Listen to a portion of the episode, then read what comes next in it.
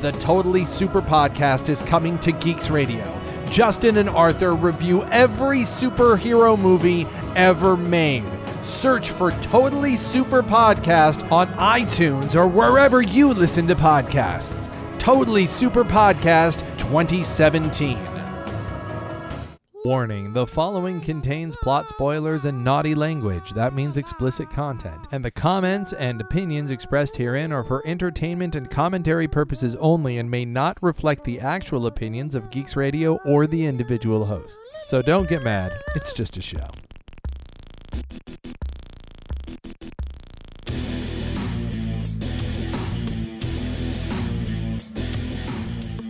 Welcome to Pop Off. My name is Justin. And my name is Arthur.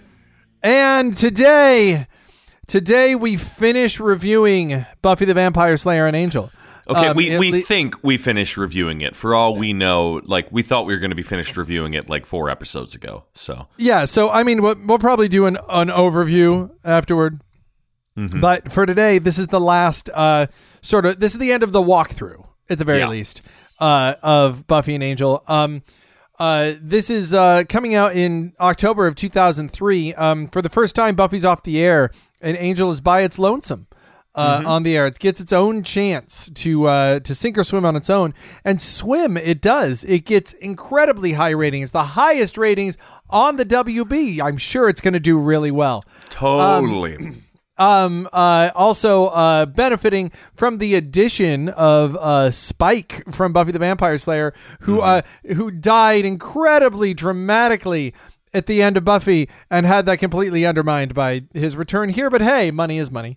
Yeah. Um, and let's be honest, it is one of those things. I mean, there's part of me that's, I, I guess it made sense to kill him off at the end of Buffy, even though they knew he was going to be coming back onto Angel. And I really, I can't argue with it because it's Spike. We always love Spike. It's like... Yeah, but maybe you didn't have to, you know, make it the big dramatic centerpiece of that. Like, you know, mm-hmm. like in Joss world, it's supposed to be that when you're dead, you stay dead. Yeah. That's sort of the thing. That's Well, like, especially because with, with at the end of that Buffy thing was just like, oh, we're going to spend four minutes on Spike's noble sacrifice and oh, how awesome it is. And meanwhile, oh yeah, we just chopped Anya in two. Anyway, what yeah. else is next? Uh, I know, but you know, Anya's death bothers me more. Anya's oh, death is one of the ones that bothers completely. me the most. Oh, it's the most creepy day. Yeah, it's ugh. just like it happens. Boom, it happens. There's not even a chance to mourn. There's just like it's war and somebody gets cut down. Yeah, it's it's not anyway. Yeah. Um. Uh. Starting with episode one, Conviction, Angel and the group are still getting used to their ownership of Wolfram and Hart when one of their clients threatens to kill all of L A if they cannot get him acquitted in court. Meanwhile, the senior partner's liaison, Eve, introduces herself. Harmony becomes Angel's secretary. The senior partners grant Gunn new talents, and a mysterious envelope has been delivered. Um, mm-hmm. It's a paradigm shift, is it not? Like from Complete, well, where Angel they, was before? And, and they announce it so wonderfully by having Angel walking down an alley, alley in pretty much the exact same way that he did episode one, season one, ready to save a girl. And then he saves the girl just like he did in episode one, season one. But then I love the fact that all these lawyers just come out, like emerge from the shadows and like have non-disclosure agreements for the girl to sign and all these things like that. And oh Angel my gosh, just stands yeah. around looking befuddled. It's a brilliant way of showing what happens when essentially a... a small but scrappy, like, do-gooder, like, even in the real world, it's what happens when a small but scrappy do-gooder charity, which is used to being able to totally work on its own, suddenly gets the, you know, the leverage of serious power behind it, but that comes with just a ton of bureaucracy. Well, and the bureaucracy is even felt in the set. Like, you go to the set, and this is not the Hyperion Hotel or Angel's. Like, it's it's it's large, it's sprawling. Everybody kind of has a thing that they do. The opening mm-hmm. credits has has where Angel used to burst through a door. He's now closing a file. Yeah, um, it's like it's it's it's nuts. Um, in that in that it's if if a show ever did a paradigm shift from where it started. Right? If you imagine where Angel started and where Angel was at the end of last episode, this is mm-hmm. so different. It's totally different. It's the show feels different. But it feels wait, like wait, a different show. What's great though is because it's it's you know it's a uh, it does give the show a much needed jolt. Um, by changing the paradigm, it allows us to take these characters that we know and see them all in a fresh light. Uh, it was very good. I think I thought it was a very good move overall for them to do this. I think it also galvanizes everybody's role. Like, Gunn was the muscle, but not the strongest physical guy in the group. But now Gunn has a thing to do that mm-hmm. is specific to him. They give him the super lawyer powers. Well, um, in a sense, he is still the muscle. He just uses the muscle in a different way. Yeah, he's he's he's the he is their he's become sort of the the the brain, fast talker brain, whereas there there's the Giles. They very very much uh, Wesley's allowed to become the Giles. Mm-hmm. Um, uh, and at the same time, you know, Fred has a role. She's everybody sort of, like, maybe I like it so much because it reminds me of Deep Space Nine. Um, yeah. Although, what was Lorne's role again? There was always the sense of Lorne sort of comes to. Yeah, Lorne. Well, I feel like Lorne was like Julie, your cruise director. Like, she was yeah. the one, like, kind of schmoozing, getting along with everybody. Um, yeah. You know, ma- making the place go. May- maybe like the office manager or like H R. Mm-hmm. Like, um, even the introduction of Harmony is uh is perfect. Harmony, oh, Harmony's ab- wonderful as the absolutely secretary. Belongs here. She belongs here. Yeah. Um, uh, a lot of people are cold on Eve. A lot of people don't like Eve. What is uh, your feeling about Eve? Uh, she's not the greatest. Um, she's not the worst either. I mean, I loved the I loved her introduction where she's like, "Hi, I'm Eve," and just so that we can get the metaphor out of the way, she tosses Angel an apple. Like, that's kind of clever. Um, yeah. The uh, yeah, I mean, obviously, her role becomes a lot more interesting as the season progresses. Um, but. Uh, I mean, it yeah, makes sense I mean, to she, me that the senior partners would send someone who looks like a cute, vulnerable girl mm-hmm. to deal with Angel, because that's yeah. who they think Angel is going to be kinder to than than a vixen like Lila or a bad boy like uh, a bad boy like Lindsay. Yeah, you know, I never really, is, I never really hated on Eve, but at the same time, she didn't exactly blow me away either. Yeah. Um. So so immediately, what I like about this is that everybody's roles are so confidently stated. And that's mm-hmm. what I really, really, really appreciate what this show does, is everybody has has very clear things to do uh, within, not only within the company of Wolfram and Hart, but within the the structure of the show.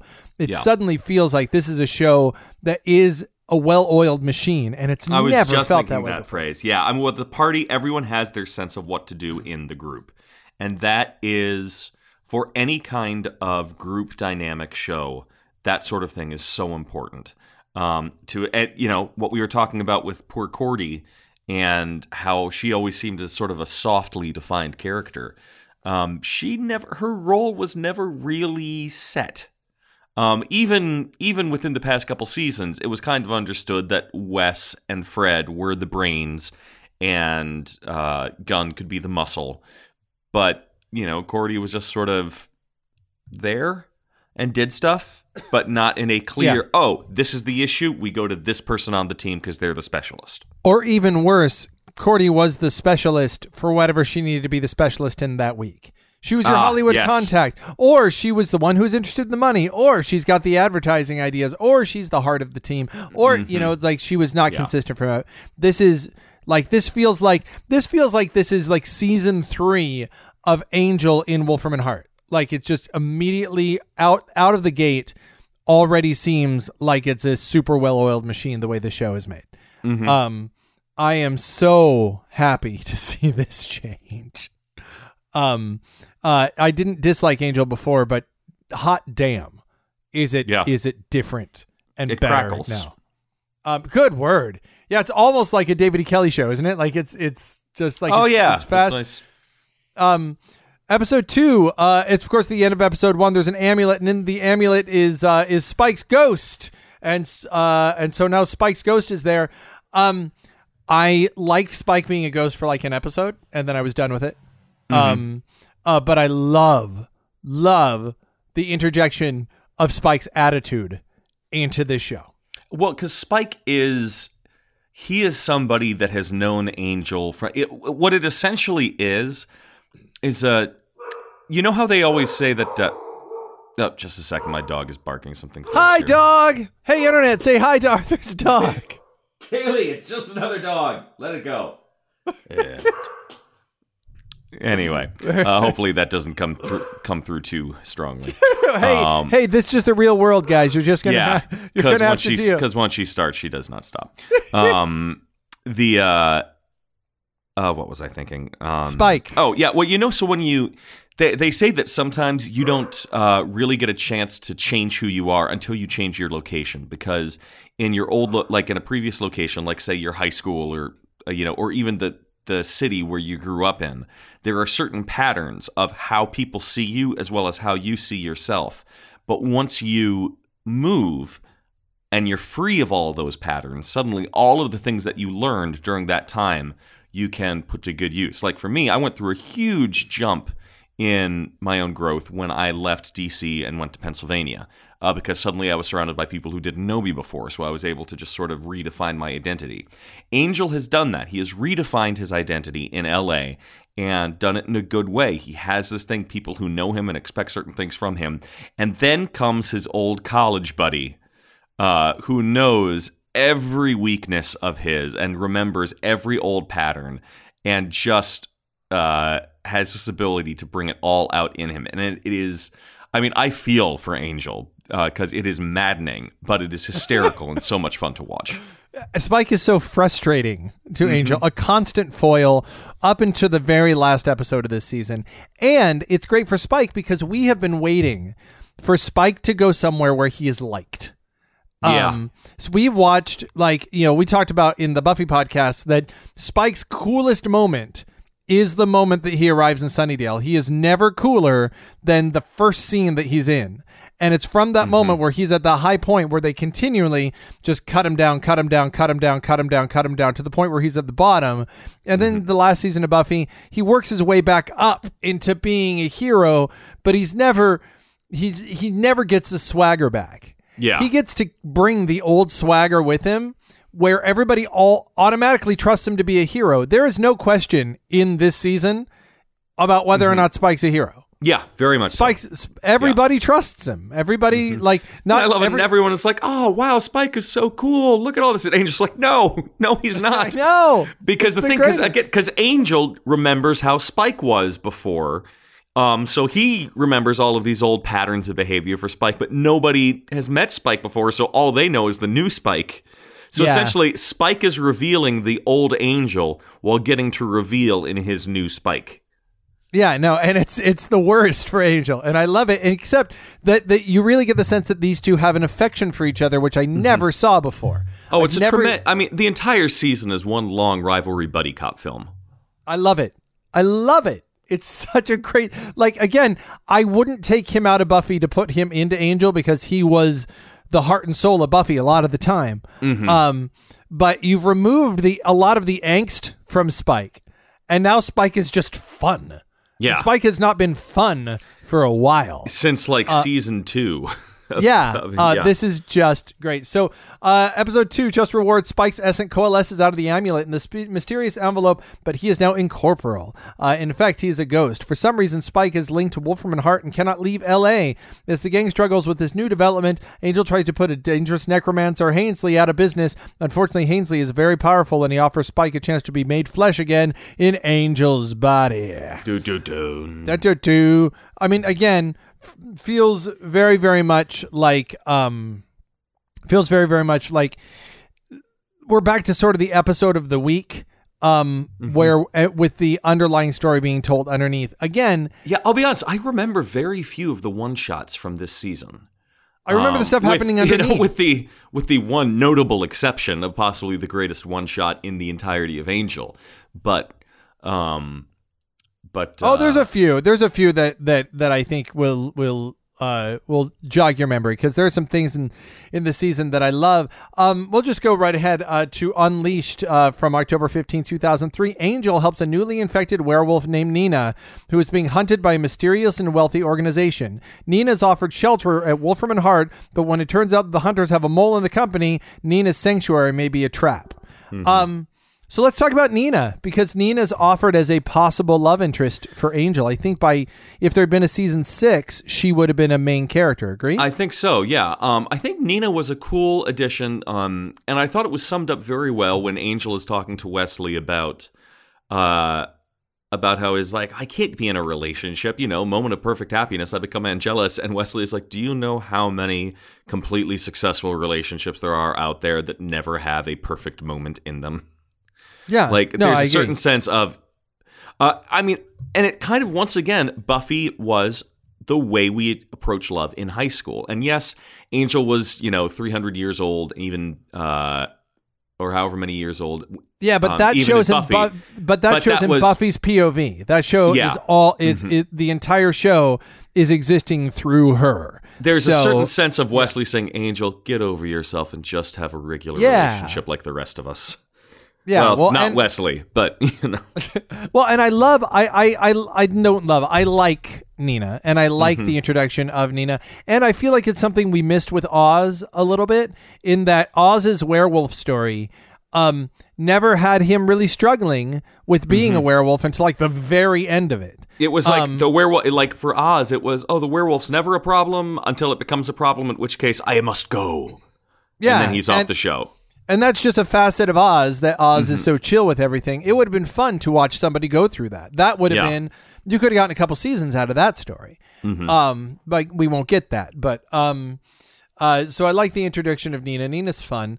Um, Hellbound, after a series of horrific visions, Spike realized that he's being pulled away from the material world and into hell. Fred tries frantically to find a way to save him, but soon realizes there's an outside, uh, sorry, soon realizes that there is an outside force that is causing Spike's dimensional shifts, an entity resi- residing in Wolfram and Hart itself. Is this the Reaper? Yes. Yes. I all I remember with the, so my thoughts with this episode were, I remember, it's like, I remember that uh, since I was watching this, Uh, as it came out, um, you know, every week. Uh, I had, this was not the D V Ds. I was actually watching it live, so to speak. Um, and the previews for this episode, like the, you know, the next time on Angel sort of thing, looked absolutely terrifying. Like they, they straight up were like, we are going to make a horror film, um, sort of thing. And in many ways, they largely did. Uh, there were some really cool, just really, really creepy uh, scenes. I think I remember one with like Spike somehow being forced to cut off his own fingers or something like that. Like, um, but uh, you know, um, critically, the you know the internets uh, seemed to waffle on whether or not the Reaper was a cool villain or not. Um, Like, I remember there was one Television Without Pity article that just started. It said, don't fear the Reaper. No, no, no really don't. He's kind of lame. Um, but I enjoyed the episode. I thought it was pretty cool. And uh, I thought it was neat because so far for two episodes, we've seen Spike just being total happy-go-lucky, even as a ghost. And it's neat to suddenly put him in a situation where he's terrified. The uh, the other thing I enjoy about this episode is um, is... The fact that uh, is the fact that this is the first time that the Shanshu prophecy is revisited with the presence of Spike, because they talk about how it oh, speaks of right. the they, they talk about how it speaks of the vampire with the soul. Well, of course, Spike is another vampire with the soul, and it mm-hmm. puts everything in question as to what that can be. I also love that it it. Um, that it discusses the difference between Angel's reaction to having a soul and Spike's reaction to having a soul. Um, Go into that a bit. Well, in that Angel, you know, in, in, I think it's this episode where they where they speak about how Angel, you know, spent hundreds of years lamenting and making up for the things that he did. And I think he kind of throws it at, at Spike that, Spike, you spent like a month in a basement. Like, yeah. like that's... um, So I I enjoy uh, I enjoy that the introduction of Spike to the Shanshu pro- prophecy changes um, everything, really, for what it could mean. It, it means that Angel doesn't necessarily have to do what he has considered himself to having to do this mm-hmm. entire time. Now, the uh, the interesting thing, a couple of thoughts on that. Uh, I think you're right. There, um, there, there's a huge difference in how Spike and Angel react to the soul thing and, and the guilt that comes with it. And I wonder if maybe Spike would never admit to this, but in a way, Spike had um, Angel, because Angel happened first, Spike benefited from watching what happened to Angel. Um, so, like, either consciously or subconsciously, Spike has already learned what is healthy guilt and what is unhealthy guilt.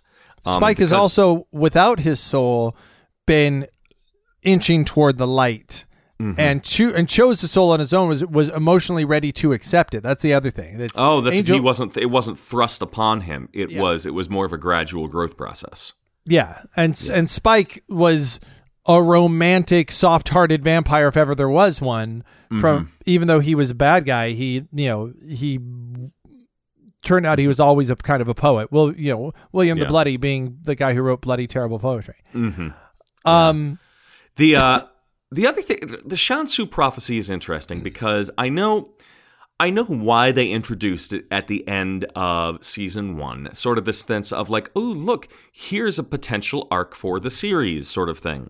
Um, but by season two, what they've really done is they've introduced a new, better theme for the series, uh, which they certainly deal with in season five, which is that the fight doesn't stop; the fight goes on. It's about whether you choose today to fight. Um, and the Shanshu prophecy, which is that, oh, after you've completed your, after you've completed your, um, you know, your after heavenly the angel, sent task after the after apocalypse. The, after the angel with a soul mm-hmm. completes that, because the, the yeah. you is what's in question. Yeah, but the thing, but the point is, is there's this sense of, okay, after this person does this, they get their reward, and then it's implied they just, you know, it's sort of like then the fight will be done for them. So the Shanshu prophecy actually flies in the face of the theme of the show, regardless of whether it's meant to go for Spike or for Angel, um, which is that the theme of the show is that, no, this doesn't stop. So you need to, you know, it's about who you are in the midst of the fight. What's fascinating to me is that Joss Whedon in Avengers Age of Ultron wrote the thesis for Tony Stark when he says, isn't that why we fight, so we don't have to fight? Mm. It's really interesting that the same man would write these two different ideas on why we fight. Mm-hmm. It's just interesting yeah. that, you know, anyway, moving on. Uh, the uh, the cautionary tale of numero cinco. Um, it's the, you know, it's, it's the Mexican wrestlers. Oh yeah. Wow. This is vague, but um, can I, can I be, th- I don't like this.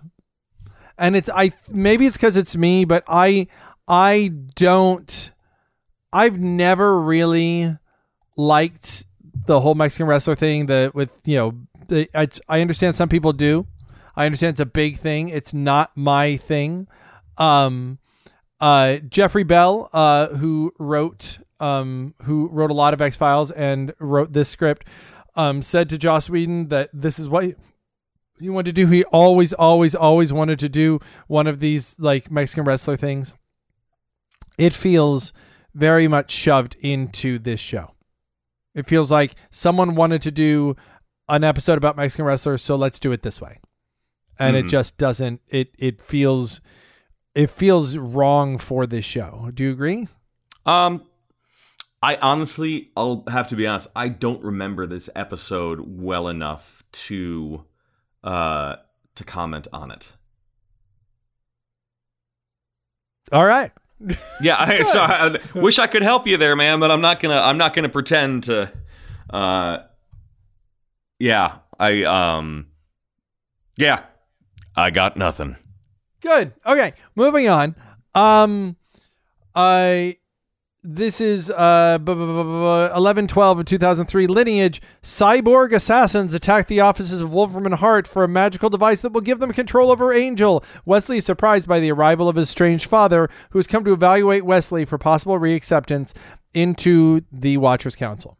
Mm-hmm. Um, I don't...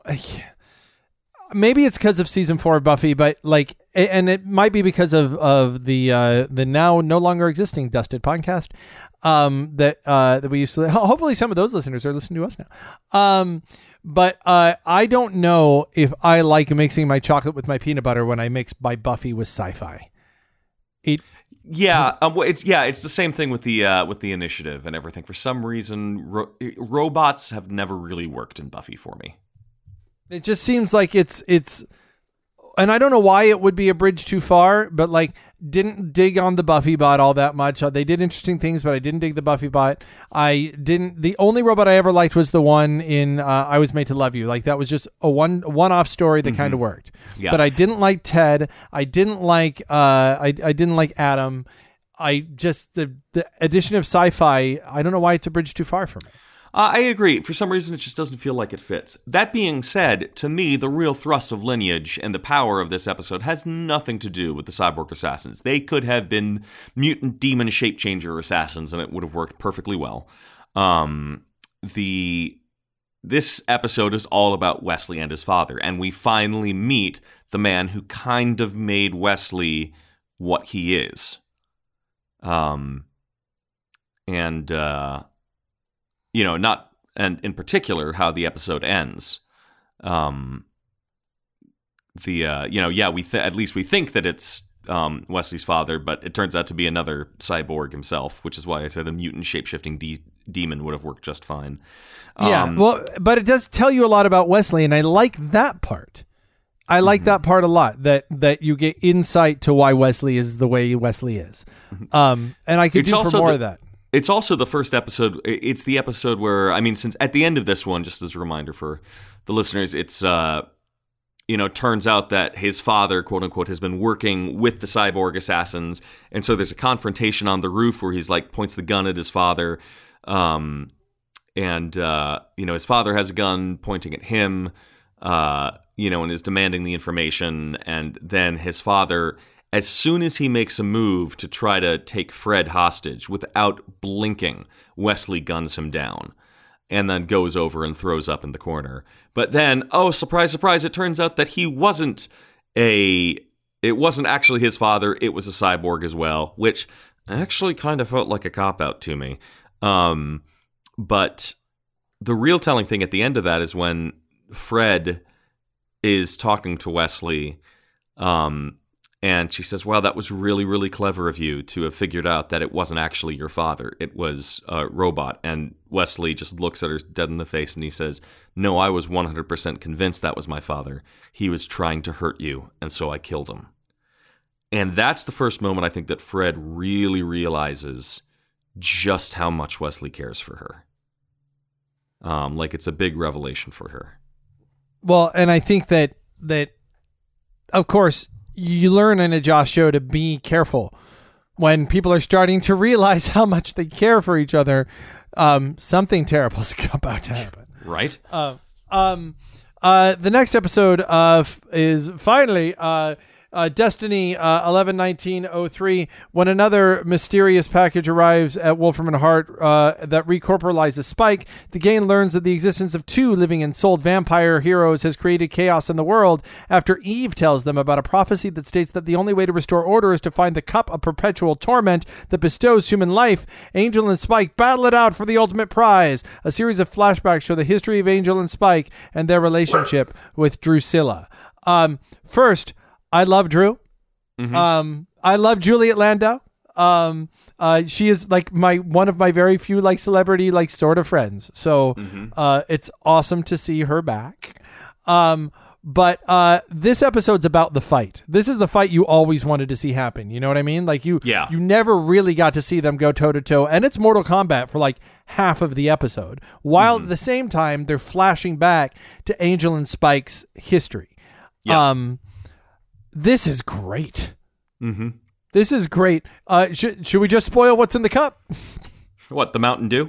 It's Mountain Dew. I, I love when the, they get it. The, the great ahead. thing about that is the, uh, well, so much about that. Um, for one thing, I love the fact that it's Mountain Dew because, I mean, yes, we've had to get used to the fact that there's a whole lot of dark, uh, you know, ruins and artifacts that just conveniently happen to be scattered about California. But even I was like, wait a minute, this cup of perpetual torment just happens to be in this abandoned, what was like a movie theater or something. Um, I was rolling my eyes at that. So when it turned out that it was all a setup, there was part of me that was just going, oh, thank God. Uh, but uh, I think it's also very telling. Spike wins the battle. He's the one who drinks from the cup and discovers that it's Mountain Dew, which is also really telling with Angel, because another theme that they've been really digging into is Angel has become the bureaucrat. He's lost the fire. Spike has never lost the fire. He never loses it. Um, which, so this really foreshadows, uh, you know, some of the future episodes, which is about Angel trying to find the fire, ba- trying to get the fire back, to become the warrior again. Yeah, no, I, it's, it's, I mean, it, it does that, and, and above and beyond doing that, I think it, it puts to rest the underlying, uh, animosity between these two guys. So they can do the buddy cop. You know yeah. what I mean? It's like, like there's, there's a lot of, because they deal with like Angel's sexual relationship with Drusilla, Spike's sexual relationship with Buffy, you know, that like the stuff that you would think these guys would hate each other for, they deal with it so it can be put away. Mm-hmm. Um, yeah. What is, if I remember, one of the, one of the flashbacks is about Angel, like hooking up with Drusilla, right? Yep. Yeah. yeah. Just to piss off Spike, 'cause he can. Yep. Yeah. Uh, um, uh, at the end, uh, Eve goes into her apartment and it reveals the one who made all of this happen was dun, dun, dun, Lindsay McDonald, which was a fantastic reveal. I remember watching it with uh, some friends and we were all like, oh my God. It was a, it was, I mean, we haven't seen Lindsay since season two. It was a great and that's the thing, though, callback. Only, it's only in this discussion that I've realized we haven't seen Lindsay since season two, because doesn't it seem like he's always kind of been there? No, like, no, well, again, maybe since you binged him on D V Ds, like this was one where, you know, I, I think I watched Angel over a much longer period of time than you did. Um, yeah. You know, Lindsay has been gone. We just assumed he went the way of Kate. Yeah, I, I had not, I, and maybe it was because I binged it, and it it's just in my memory, I and I don't remember what my experience was as I was watching it, but in my memory, Lindsay is like the one of the big characters in Angel, and turns out like he's only in like a season and a half worth of shows. Yeah, but for some reason, it feels like it's more important than that. Yeah. Uh, Harm's Way. What a great episode name. Oh, this was such a great episode. Keeping her job as Angel's assistant is the least of Harmony's worries when she wakes up with a dead vampire victim in her bed and no memory of the previous night's events. And things go from bad to worse when the gang's investigation reveals that the dead guy was a demon's rights activist negotiating between two warring clans. Um, uh, we find out that for sure that she was sired in Graduation Days. First time we've said that. Um... Uh, they, um, like it, I guess what, what I like about this is it, it, it puts you into, uh, it puts you into Harmony's P O V. Yeah. Um, which it's nice to be there because you're never a hundred percent sure with a vampire what their interiority is. Mm-hmm. And I feel like this, this, makes you know for sure kind of where she is and where she stands. Yeah. It's Harmony is a surprisingly delightful character. They I really like what they do with her in season five in the sense that she is always first and foremost completely selfish, which really hasn't changed any since she was mortal.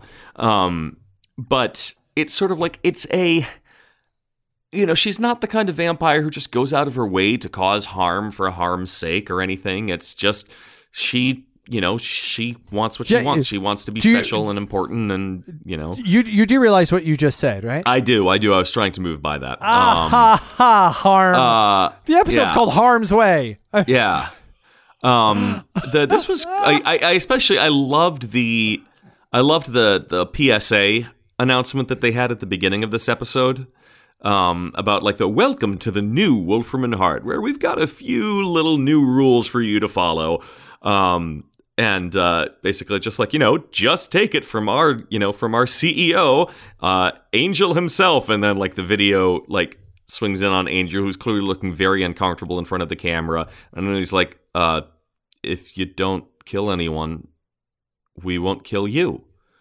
And then it like cuts away to him. It was just it was nice to see awkward Angel again. Um, um I'm going to uh, two other significant things happen here. One, uh. Uh, it's revealed that Buffy is in Europe Uh, and Spike uh, is considering going to join her in Europe, but it gives you a sense of what's happening after Buffy, which is kind of fun. The idea mm-hmm. that they're going on. Yeah. Um, the other thing that's really interesting is, have you ever, uh, I'm going to jump off of this. You know the show Saint Elsewhere? Uh, I know of it. Do you know about the end of the show Saint El- Saint Elsewhere? Yes. Have, that's you, the one where it turns out that it was all just some kid's fever dream. Yeah, and and have you seen the flow chart about everything that that affects? No. Okay, no. So the I'm going to jump off for give me five minutes to, to talk about this because this Do is really thing. Interesting. Um, at the end of Saint Elsewhere, it turns out that the entire show, Saint Elsewhere, was a fantasy inside of this boy's mind. All right, so what I'm going to do, if you give me just one second, I'm going to pull up uh, so I can explain it to you. Uh, Saint Elsewhere flow chart. Feel free to search Saint Elsewhere flow chart on Google. Um, and if you go to images, so we can all follow along at home. Yes. Yeah, so if you go to images, um, uh, and I'm just choosing the first one that I see. Um, th- essentially, what it shows is that that Saint Elsewhere, uh, which uh, had a significant crossover in that one character from Saint Elsewhere ended up crossing over onto um, Homicide: Life on the Street. Mm-hmm. Which means, of course, that all of Homicide: Life on the Street is also in that um, mm-hmm. is also in that universe. So that means all of Homicide: Life in the Street is uh, is in this guy's mind. Uh, Saint Elsewhere, just to direct ties, also crossed over with Crossing Jordan, Degrassi uh, Senior High, The Bob Newhart Show, The White Shadow, uh, uh, MASH. And uh, Chicago Hope, Bustin' Public, Cheers, Method and Red. The well, problem no, the Bob, is the Bob Newhart show wasn't that. Now, was this Newhart's first or second show? It's his first show. Okay, because it's funny because it but, turns out uh, that his second show ends up also being a dream from the first show. The problem with that, of course, is that the Bob Newhart show. Uh, if that was just in the guy's uh, mind, then so is the second Newhart show, which, oh, by God. the way, crossed, o- crossed so over we've, with we've Coach got we've got Newhart Inception going on. Yeah, that's uh, the Bob Newhart show crossed over with Alf and Murphy Brown uh, and and High Society, and then the Nanny cr- also crossed over with High Society, which also crossed over with Everybody Love Raymond's. Which crossed uh, are over are with we Becker, getting into the six? With- so, so we're getting into the six degrees of Saint Elsewhere here. Ex- essentially, yes. Um, the thing is. is that Saint Elsewhere crossed over with Cheers, Cheers crossed over with Frasier, Frasier crossed over the John, with the John Larroquette show, and the John Larroquette show crossed over at some point um, uh, with Angel. How? How did the John Larroquette show cross over with Angel? I would have to, uh, I, I'm sure you could look it up. It's, it's, that I'm not sounds like a bit of a stretch, but but I okay, see where you're well, going. I see where you're going. Well, here. Here's here's a thing, the sort of thing that happens because people like to say kind of funny little things here and there, right? Mm-hmm. The problem is, is that in harm's way, uh, when uh, when because this is what makes it all in this kid's mind. In harm's way, uh, this kid, uh, or rather, in harm's way, um, Harmony refers to Wolfram and Hart's ties with Weyland-Yutani. Weyland-Yutani being the corporation. The corporation with Alien. Yeah. Yes. Which means was this that, this might have been around the time that Joss was writing Alien Resurrection. Oh, this is this is way after. This is years and years oh, okay. after that. Mm-hmm. Um, but the given that they've now referred to Weyland-Yutani as a real company, that puts aliens in the same universe. By the way, Weyland-Yutani is also referred to in Firefly, which puts Firefly in the same universe as Angel. Now, but let me... Let me it, go ahead. I'm sorry. I interrupted your... No, phone. You go ahead. Please, please. Um, I was going to say, now, there is an alternate explanation for that, which is Weyland-Yutani, everyone knows, oh, that was the company that they mentioned in Alien, which was a film from, like, the late seventies. Uh, or I, it's a film from a long ago. Um, which means that that's plenty of time for some corporation to ironically take the name for themselves because it's already got brand recognition. Case in point, there is a a nutrition drink company out there called Soylent right now, where sure. the guy, yeah. So it like, so if so, it's entirely possible that um, there actually was a tie-making company that they were just like, let's go with Weyland-Yutani. Oh, yeah, that's cool. The kids will like that because it's a little throwback sort of thing. Um, you know, or maybe... Uh, uh, so that that might possibly be a way of severing the the endless loop connection. Um, I mean, that's a much less fun way of thinking. Sure. It, but... Sure. Um, uh, there's, yeah, I mean, I, there, there, yes, there, there, there is some truth to that. Um, but I prefer to think of it this way. I reject your reality and substitute my own. Yes. Um, uh, uh, it gets even more complicated because I don't know when Saint Elsewhere started, but if it start if Saint Elsewhere started before Angel and all of this is in his mind before, it means that we are living in his universe, essentially, that we are mm-hmm. all in his mind. Um, but it's a fun thing to look into uh, if you ever want to uh, take a look at, um, at it's the Tommy Westfall uh, universe. The kid's name is Tommy Westfall. Sounds like quite um, it sounds like quite a rabbit hole. Oh, it's so fun. You can spend a good afternoon looking down, just going, ha, ah, that's so fun. Anyway, moving on. Um, uh, where were we? Um, sole purpose, one twenty-one oh four. A mysterious stranger approaches Spike, claiming responsibility for recorporealizing him in a mission to guide Spike and supplanting Angel as the new vampire champion. Meanwhile, Angel is racked by intense fever dreams and hallucinations of his worst fears, intensifying worries that he will lose authority to Spike. Mm-hmm. Um...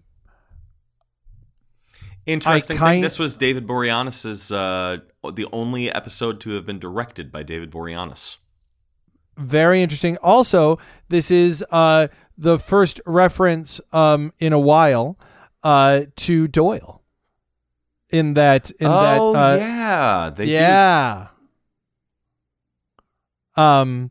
So, uh, so it's interesting. You have Doyle's clothes. Um. You wonder, and I've heard that. This, if Doyle had been alive in this season, like that, they would have wanted him uh, to be part of this. Oh, absolutely. Um, but of course, it's not. It's when you hear Doyle's name, mm-hmm. it's it's harsh.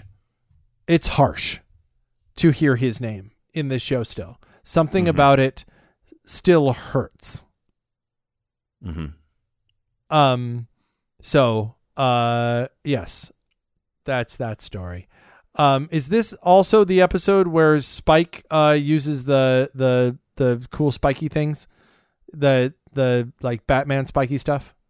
Because I know it um, happens somewhere, and I know that this episode parallels that. First, I don't. Re- uh, I don't remember. Oh yeah, where like Spike decides to like do his like tool belt sort of thing. Yeah. Yeah. Um.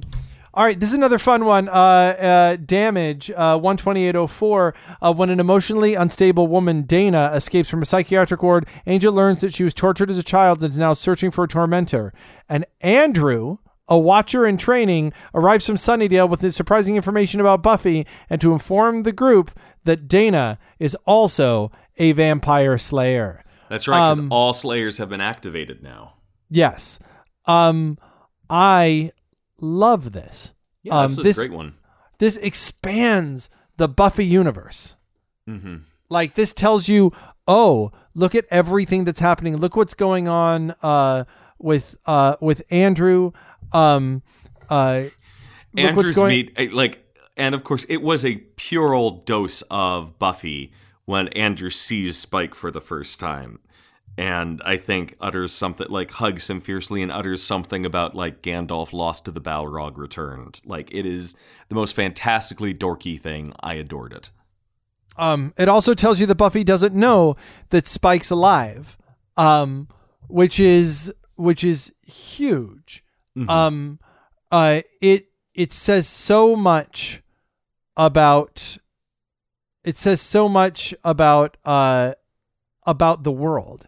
Um, we know the Scoobies are getting the Slayers together um, in uh, in different parts of the world. Willow and Kennedy are in South America, are still a cu- couple. Xander's in Africa. Buffy's in Rome, and Dawn's in the Italian school. Um, uh, the Scooby gang no longer says that Angel is trustworthy, and that's why they're not coming to help. Because um, she's uh, working for Wolfram and Hart. Yeah. Um, It's huge. It's expansive. Like this, this is what makes me so fucking mad. I'm sorry. I'm trying on this. This isn't Trek Off. I shouldn't curse like this, but oh my gosh. Like, like why, Fox, did this show have to go away? And why did the Buffyverse have to get squashed? We could be watching this for years to come. Look at everything that's happening there. Like, like you get the sense of so much is happening outside of L A. And are you like, I'm so hungry at this point to know what's going on. Like, like they're giving me little tiny nuggets. Aren't you starving for that a little bit here? Um, Buffy could not survive beyond Sunnydale. And I mean, Buffy the show and, and, and also in terms of the very nature of it. It was a very black and white small town show. Um, as soon as you take it global, you have to deal with gray areas and subtleties. Um, I believe Angel could survive beyond L A, um, if that makes sense. Uh, Angel could have absolutely survived beyond L A. They could have taken Angel global, um, but not so much the Buffy thing. Uh, I mean, because and even with the comics that I read afterwards, which we really won't touch on too much, but technically the comics are canon. Uh, the Buffy comics are canon, and uh, it gets, and pretty much when Buffy goes, you know, gets her Slayer army and goes beyond Sunnydale, it becomes a Marvel comic. We're talking superhero level stuff going on, uh, which was cool because, of course, I love following the gang and seeing stuff, and I really enjoyed reading them. But at the same time, it's not the same show, um, and. Uh, So I guess that's my feeling with the whole Buffy side of things. Um, but uh, but no, I agree. Angel could have kept going for a while yet.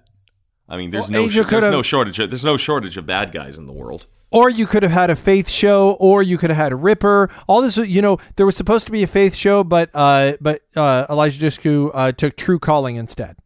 Mm-hmm. There was almost a Faith show that would would, would have expanded all of this. Um. Uh. Okay, the next episode. Um, um, well, one it, thing that is kind of cool about yeah. uh, just to touch on Damage real quickly, the uh, the end of that I think is really much with what you were saying. The fact that after they they get Dana, uh, they capture her or something, and Angel is thinking, okay, I'm going to take care of her, figure it out, you know, just like he did with Faith. Suddenly, this entire army of Slayers shows up, and that's where Andrew is like, no, Angel, you're the bad guys. She's one of ours.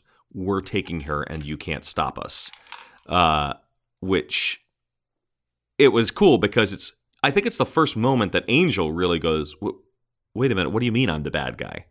Uh, you know, hmm. when somebody that he trusted that deeply, instead of being like, oh, I disagree with the way you're doing good, is actually saying, no, you are literally playing for the wrong team. Uh, I think that was the first of his wake-up calls. Which goes, well, no, it's not the first of his wake-up calls, but it's certainly the wake-up call that leads right into this next episode, which is his big rebirth as the warrior hero. You're welcome.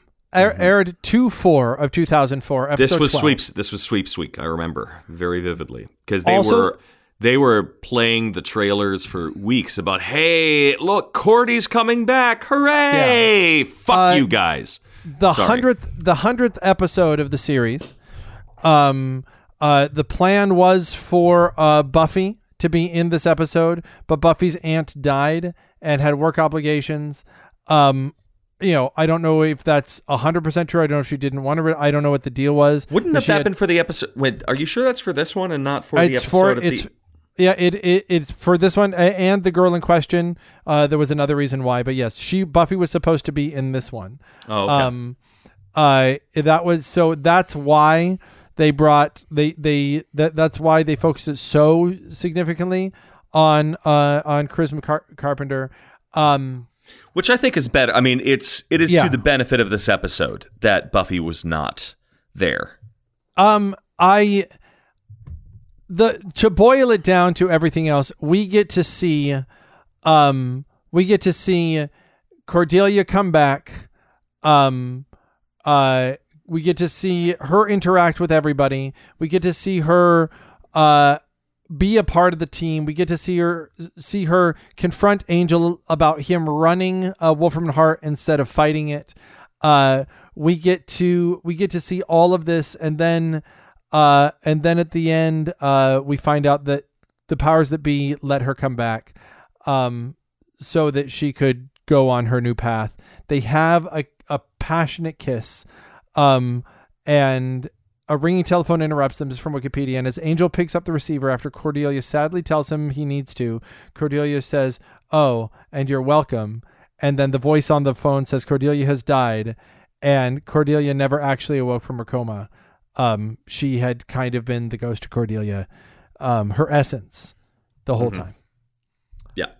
Um, there's so much you could talk about in this episode.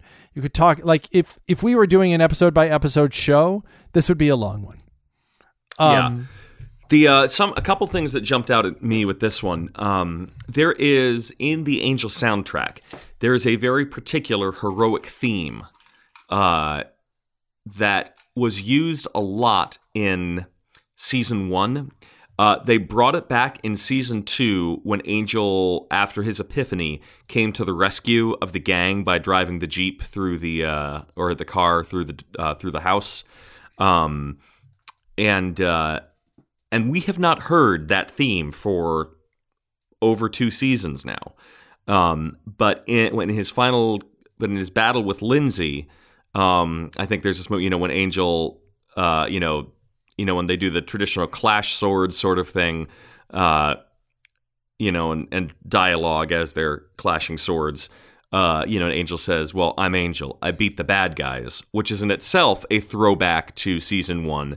And he gives Lindsay this uppercut that sends him flying, and they bring in that theme again, which musically is a way of reinforcing the...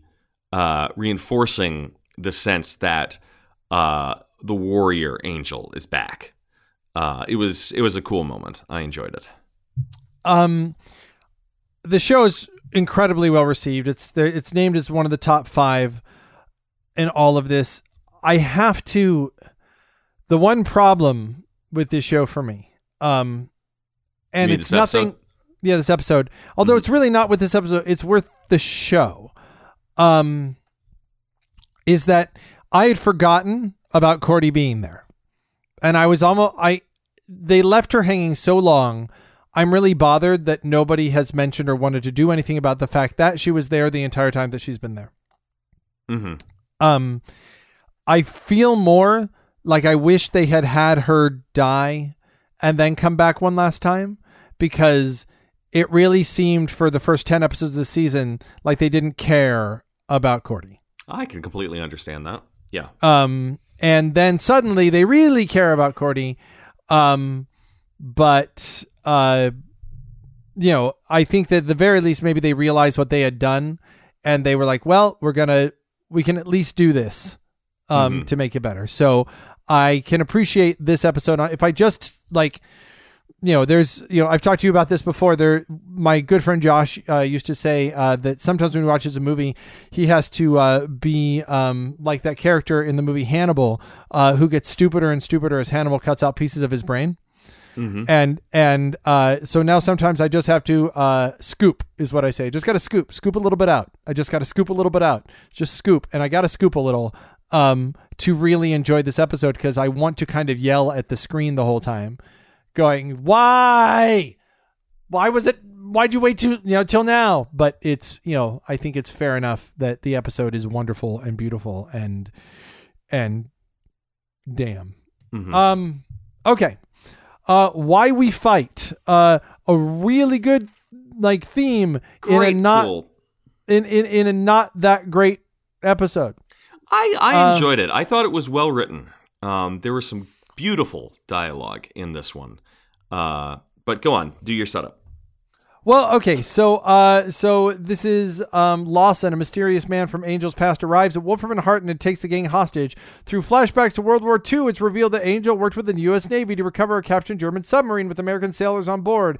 The ship also has secret cargo, a dangerous trio of vampires, including Spike, who were kidnapped by the Germans and forced to help the Nazis. When the sub comes under attack, Angel saves Lawson's life by turning him to a vampire. And now, sixty years later, Lawson has arrived at Wolfram and Hart seeking revenge. It's, in my opinion, uh, far too convenient that Angel and Spike both ended up in a submarine in the nineteen forties. Oh, of course, you have to get past that. Um, but it's, I mean, they did that purely so that they could, in the tri- again, in the previews, show Spike in a Nazi outfit and be like, sure. Oh, look, Spike used to be a Nazi. Um, it's, of course, yeah. Yes, it's far too convenient, but if that's a problem, you also have to get past the, the extraordinary convenience of the fact that the uh, that the ancient temple that Willow wanted to use to destroy the world at the end of season six also happened to be in Sunnydale, uh, but no one had noticed it yet. Like there's, um, I guess it's sort of like the I scooped the part of my brain that uh, happened to notice all of these convenient coincidences. I scooped that out so long ago that I barely blinked at this one. Yeah, I mean, I guess, yeah, I don't know what about it. And maybe it's because the way the show has changed, because this isn't what this show is doing anymore. There was a point earlier in the show where it was very much like Highlander, where you had the flashback story and you had this story, or like Arrow, which does it now. And that's what this is doing. And you... in a show like that, where you're telling the A story and the B story, and one is always a flashback, or like Lost, you know, that you, you're used to that sort of level of convenience. But because of the way the show was going, the sort of convenience of, oh, here's this story about now, um, is, is. I think that, you know, I think that might have been one of the reasons why I liked it, was because it was hearkening back to, uh, you know, season one, season two of Angel, which made much more use of the flashback. Uh, and actually, you know, let me go back on something. I, if you remember at the beginning of this podcast, I said I don't remember any of the one-shots in this season. Now that I'm actually going back through it, I'm like, wait a minute. I remember a ton of the one-shots in this season. In fact, the reason why I loved this season so much was because it had more one-shots in it than season three and season four did, um, while still maintaining a good arc. The uh, I know I'm in the minority on this, but I do not like strictly serialized shows where um, every episode is just one chapter in one big arc. I like having a little bit of my... I, I like my Monster of the Week, thank you very much.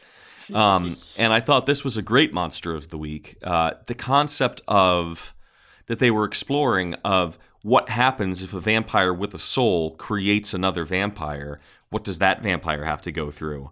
Uh, was very cool. There's a beautiful line of dialogue that that uh, the vampire in this one said. Uh, you know, he says, it's been fifty years of blood turning to ash in my mouth. Uh, uh. You know, so like it, I, um, it, it seemed, it, I, I agree with you. It did seem a little out of left field, um, more than a little out of left field. Um, I completely agree with you on that. I think it's more just like I actually enjoyed the curveball from left field. Uh, and let me totally let me be clear, my... I didn't I didn't hate it, but it's mm-hmm. surrounded by such great stuff. Yeah, I, it's a... surround. I mean, the fact is, it comes between your welcome and smile time. I mean, yeah. Th- so it's, uh, it, um, yeah. So compared to those two, it's yeah. It's There's a line in the episode. I'm, I'm going to wrap this line, the, the episode by quoting this line where Angel says, "I'm not getting trapped at the bottom of the sea," and Spike says, "I'm not getting experimented on by the American government." Um, that's really funny. Oh my God, I totally didn't. That's funny. That's really freaking funny. Because you know, because um, because those things ha- ah is funny because oh. those things actually happen. Okay. Smile time! Smile Yay! time! I own this script. I have I think, this script. Did you get this? I, either you or another friend of mine also got me this script, and we, we'll have to talk about how the script differs from what actually showed up yeah. on the screen a little bit. But I have the script. I have the Spike story in comic book. I own the Angel puppet. I own the Spike puppet from the comic book. I am a fan of this episode. This I'm episode staring, is amazing. I'm staring right now at my Angel puppet. This episode like, brought, uh, this episode reminded us all about just the sheer delight and whimsy that is at the heart of the Whedonverse. Um, you know, just that, oh yeah, we're going to talk about vampires and demons and all these things, but look, what a fun romp. Um... So this uh, was written by Ben Edlund and directed by Ben Edlund with a story by Joss Whedon. But one thing that this is a Joss episode, Uh, it's not. Nope. It's not. This is this is someone else. Um, uh, in terms of the the arc, um, the only thing really is that that that it adds to the arc is that Gunn is losing his uh his brain power and he sells his soul essentially to keep his uh knowledge. And Wesley and Fred begin their relationship. Mm-hmm. Um. The short, it, it turns out to be a short relationship, even by Whedonverse standards. Um, uh, essentially, the plot of this episode is there's a uh, a television show for kids that it's essentially uh, feeding off their life es- essence, and uh, Angel goes to try and stop it, and he gets turned into a Muppet. And then they have to battle, and everybody, the rest of the show is basically people reacting to him being a Muppet, and then finally seeing how fun it is to watch him as a Muppet uh, fight. Yeah, um, it's great. There are so many great lines in this. The uh, when the demon puppets are talking, uh, you know, when they're planning, and like, and of course the head demon puppet is like, oh yes, this is what we're going to do to get ratings. We'll get more kids watching so we can suck their souls more. And then like the dog puppet is being just like, yeah, but what about, I think we could really like, I think there'd be a nice opportunity for a segment here on uh, on nutrition, on proper nutrition. And the demon is like, we are, like the head demon's like, we are trying to suck kids' souls. And the dog replies, and maintain a high standard of quality edutainment. Which I have taken, quality edutainment has become one of my uh, one of my watchword phrases now ever since. I just adore that so much. Um, there's uh, lines that I enjoy. Uh, maybe it's puppet cancer. I don't have puppet cancer. Angel, you're you're cute. Oh, you're a wee little puppet man. You're a wee little puppet man. And uh, oh, and the and battle like, between Spike well, and Angel. Is yeah, yeah, where Angel just launches himself at Spike's face. Uh, then of course, you know, then. Angel having a, his conversation with Nina as she's in the cage, transforming into her werewolf, and he takes uh, his own nose off. yeah, to, and the, but then of course it ends up with uh, Nina turning full werewolf and grabbing him and literally tearing him apart. Like there's fluff everywhere. And there's there's uh, there's uh, the moment where they do the awesome like angel walk that they would do that would normally yeah. be like, and he's got a big sword around his well, head. It, I think it because it starts with the walk with uh, the angel walk and the camera at regular height, and then the camera just sort of has to pan down to see oh, Angel with this.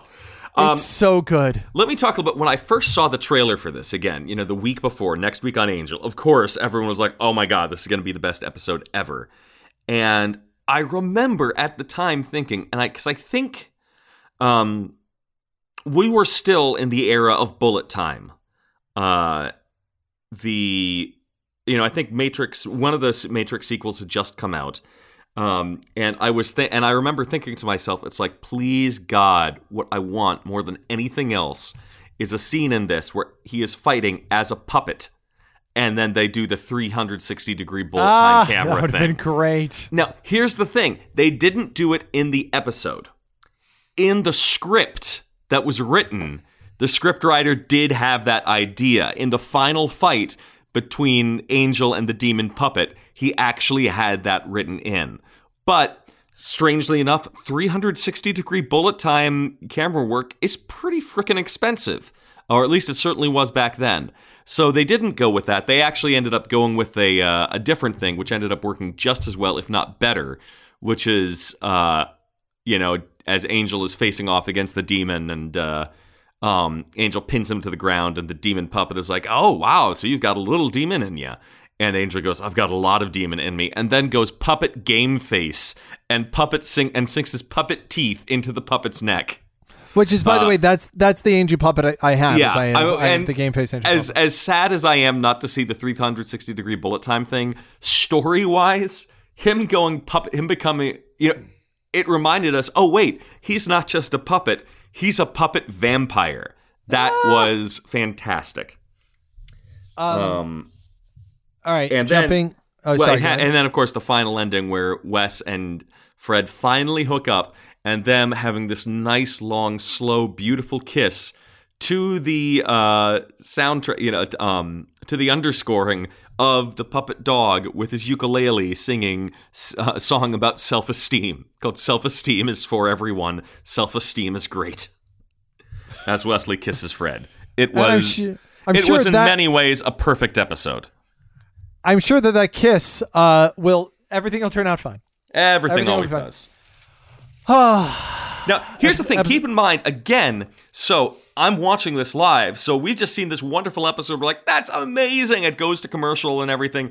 And then we're like, oh, well, let's stick around and see what's coming next week. And then it says next week on Angel. And all it is is flashes of Fred looking really sick and things like looking really, really bad. And we're like, holy shit, what the? F-? Like, even a week ahead of time, we're like, what the hell, guys?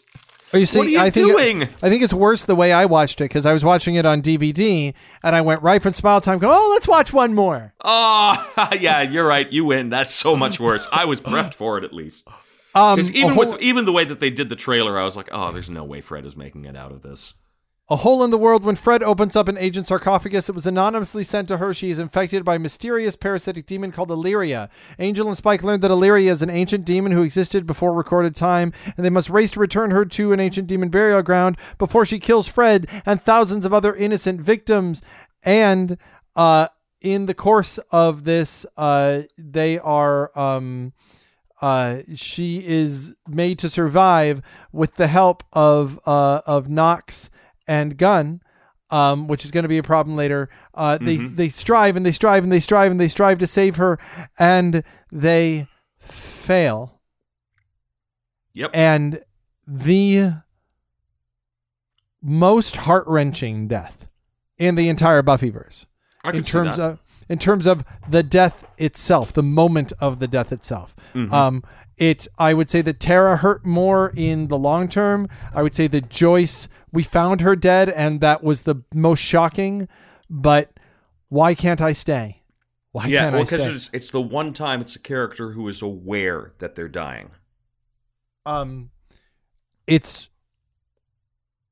And, and, of course, you know, you've had flashbacks to what Fred has become in the meantime as well. Um, it is hard to watch. Mm. It is up there. Why can't I stay after, after, so, so when I want to torture, uh, Missus J, my wife, when she's watching The Vampire Diaries and saying how hard that show is to watch. Yeah. I remember you were telling me about this. I'll say, I'll, I'll say, uh, mom, mommy, cause that's the worst. I'll say, I'll, I'll say, I'll never forget. I'll never forget. I'll never forget. And then she, and then she hits me. I'll go, mm-hmm. your shirt. And she'll get really mad. And then the coup, the coup de grace for me is to go, why can't I stay? Why can't I stay? And she'll cry. Mm-hmm. Um, it's hard. It's so hard. Let me just be clear, though. You are willing to go on record and say that your hatred of The Vampire Diaries is so great that you are willing to make your wife cry to prove a point. I, I've never watched The Vampire Diaries. Uh, Which makes it all the better. Um, it's just, it's just that, how do I say this? The comparisons that are made to Buffy are not okay with me. um, uh, and then the show ends with, uh, the show ends with the, um, the appearance of Illyria. Um, so I guess now is a good time to, as any. How do you feel about Illyria? Um, well, here's the thing. So when they did this, they were still those silly showrunners. They were under the impression that they actually were going to have another season. Um, so I was furious at what they did with Fred in this, because it just seemed after seven years of, you know, the whole, oh, you like this character, things are going well, well, we're going to do something to kill off a character. Ha ha. I was getting a little tired of it. Um, and this was long before George R. R. Martin was even on the map. Um, but uh, I heard somewhere, and this could have just been a wishful thinking rumor, that part of their plan would have been, like, in a later season, to find a way to get Fred back, which would have been great. Um, and the thing is, Illyria... As a, so l- let me put that out there. I was furious with them. I wish they had not done this. That being said, Illyria is a great character. It shows off Amy Acker's chops phenomenally. Um, and the ad- and the addition of an ancient god uh, that who now has its power severely limited and is sort of struggling to understand the mortal world sort of thing, is a great addition to the team. Um, so as far as, like, Illyria is concerned, I think it's great. Um, I love what Amy Acker did with her. Um, I was just extraordinarily pissed at the way that they brought this about. Yeah, I guess, you know, I think that it could be that we are tiring of seeing the character death thing. Um, mm-hmm. But in terms of the character of Illyria, I liked her. It took me a little while to, to like her.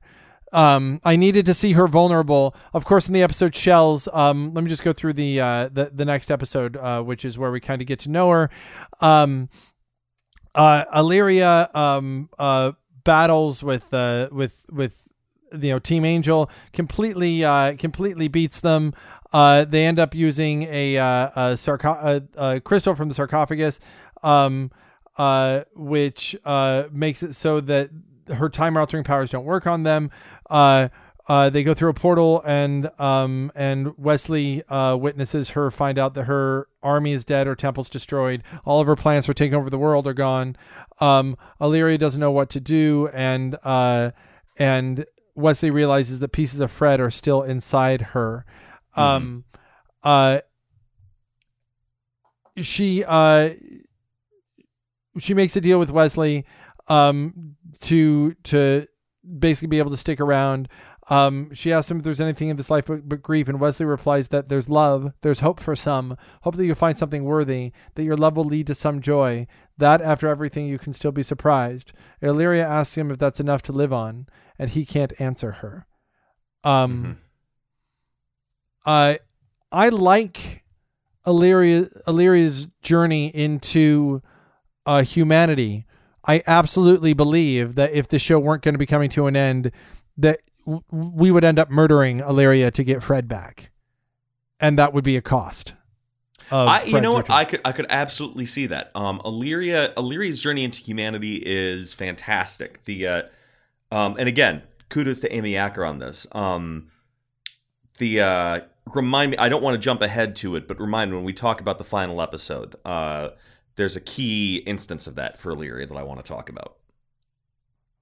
Um, um no, go on. And then this is actually, from here on out, this is where we, they start ramping up into the season finale. Now, it's actually, I think it was six, they were six episodes away from the end of the season, um, where they found out that they weren't getting picked up again. And uh, I think I remember reading an article that Joss Whedon, he says, you know, yes, it's heartbreaking, but, uh, you know, after all of this is said and done, he's like, I just have to remember the poem.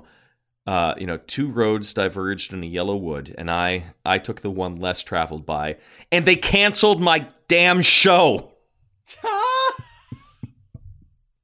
Which I, I love Joss Whedon so I much. love Joss so much.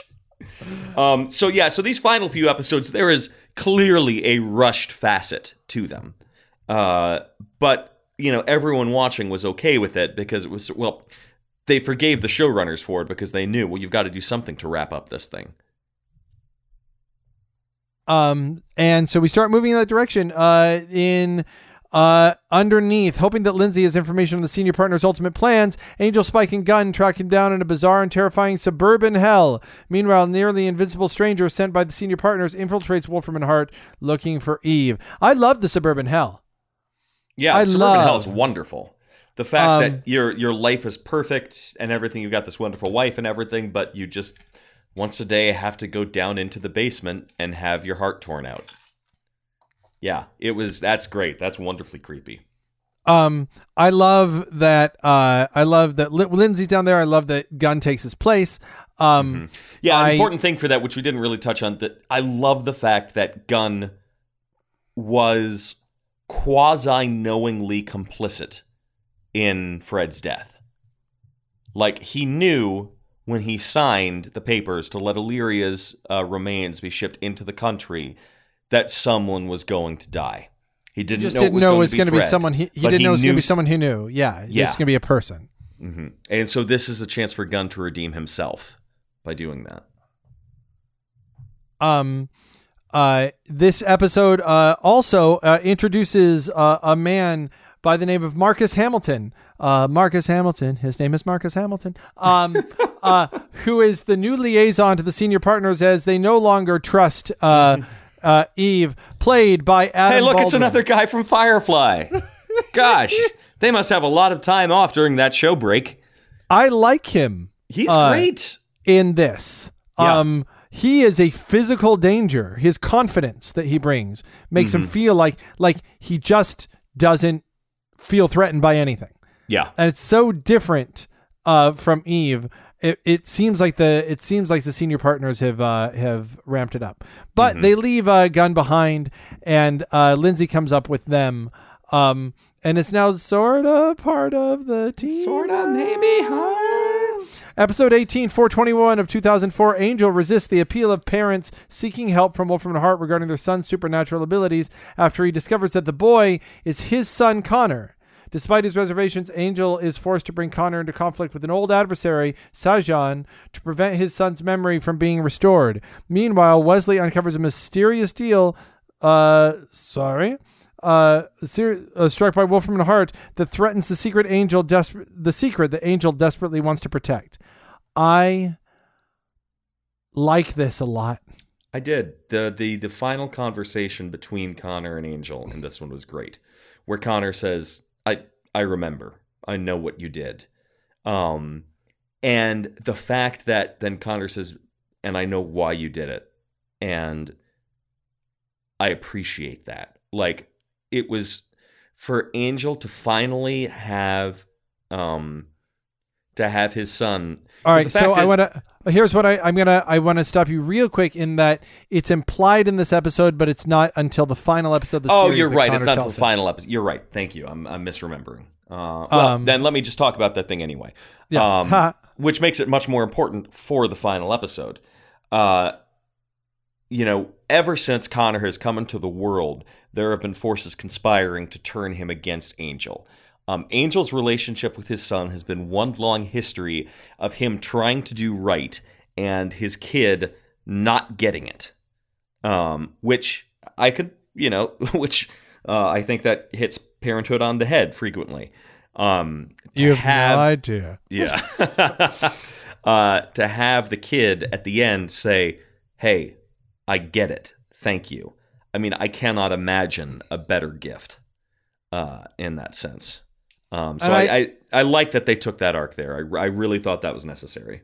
And I like the return of Connor, yeah. um, which is part of Angel's arc. You have you you you have the kid who's uh, your baby. You have the kid who's growing up and hates you. Now you have the kid who's grown up and got to college, pretty much. Yeah, yeah. And he, let's think about this. Had this show been allowed to go to season six, they could have brought Connor back, and he would have been a much cooler, much more liked character. Or he could have come back from time to time. Yeah. Um. Like, it's it's really nice. It's really, yeah. really super nice. Um. The next episode uh is, of course, Time Bomb, uh, airing on April twenty-eighth, two thousand four. This um, is one of those shows I remember nothing about. All right, well then I'll get a little more uh, a little more detail than I normally would. Um, uh, time bomb. When Illyria's powers become unstable and cause her to radically jump through time, she learns that the gang intends to kill her. Upon returning to the present, Illyria decides she must kill everyone else before they're able to attack her. Angel, caught in Illyria's time distortion, is pulled into the past and must find a way to w- find a way to alter the course of events. Um, The uh, the arc significance, of course, is that Illyria says to Angel that uh, he has to form a plan against Wolfram and Hart uh, because at the end um, he's going to have to forfeit an unborn child uh, and uh, and battle the Circle of the ba- Black Thorn. Oh, this um, was the I think it did have the was this the first episode where they started really talking about the Circle of the Black Thorn? Um, I'm not sure if it's this one or the next one. I want to take uh, I want to give you this idea. Um, uh, in terms of the themes, because we don't remember it as well as we should, I'm going to steal from the A V Club's uh, author Noel Murray when he said, "It takes its it takes its cues from what's happening to Illyria as her power swells and begins to crack the container that is Fred's body. Illyria keeps slipping back in time, reliving conversations and moments of action, and sometimes taking the people around her along for the ride. For example, we see Illyria kill Wes, Lorne, Spike, and Angel, then slip back to a moment before all that happened, thus giving Angel a chance to prevent it. There's also relevant what's happening to our heroes who have been weighing every option and considering the consequences, and to some extent over the past few episodes have been getting a chances at do-overs. Stuck ah. in a suburban hell, Gunn doesn't make a deal to get back what he had, while Wes does essentially make the same bad decisions regarding Connor that he did before. Um, uh, he says, even the character of Illyria is something a repeat in that she's a meaner version of Jasmine. Um, the arc significant, of course, is that, uh, is, is that, you know, Illyria shows up and refu- uh, uh, rescues Gunn. So, um, you get a sense that bad things are coming. Um, yeah. And you get a sense of Illyria's sort of final decision to s- kind of stick around, uh, with the team. And yeah. that's kind of what you get from it. It's an okay episode. Yeah. Uh, this does remind me, speaking of the Circle of the Black Thorn, it does one thing that I think I forgot about in your welcome, did have the introduction of one of my favorite ancillary characters that you never really see. I never even got his name. Um, but when Cordy is challenging Angel about working for Wolfram and Hart, she says, you are literally making a deal with the devil. And he's like, no, I'm not. And then somebody who looks literally like the traditional version of Satan, red skin, horns, and everything, walks by. He's like, hey, Angel, racquetball next Tuesday? He's like, you know it. And just walks on by. That's amazing. Um, yeah, and that character ends up being one of the member of the Circle of Black Thorn. Like, I love that they brought him back, but I just, you know, it's like they got the devil walking around um, in Wolfram and Hart. Um, okay. Here is a real problematic uh, uh, episode. I do not think they should have done this episode the way they did. Um, the, we're talking about the girl in question, right? Yep. Yeah. Um, um. Basically, they go to um, Angel and Spike go to Italy to try to rescue Buffy from an old nemesis of theirs called the Immortal. Um, the parts of this that worked, clearly, they meant it to be an Italian buddy cop romp. I mean, it even has the two of them driving on a Vespa, riding on a Vespa. That worked and was darling and it was delightful because, look, it's it's like Angel and Spike on the road to Italy. Um, however, the thing is, the fact that Buffy was not going to come back to Angel before the show finished by this point was... It wasn't even a worst-kept secret. Everyone knew it. Everyone was bummed by it. Uh, and again, I'm talking about this happening in real time. Yeah. Uh, all the fans were bummed by it, but we were like, uh, I get it. Whatever.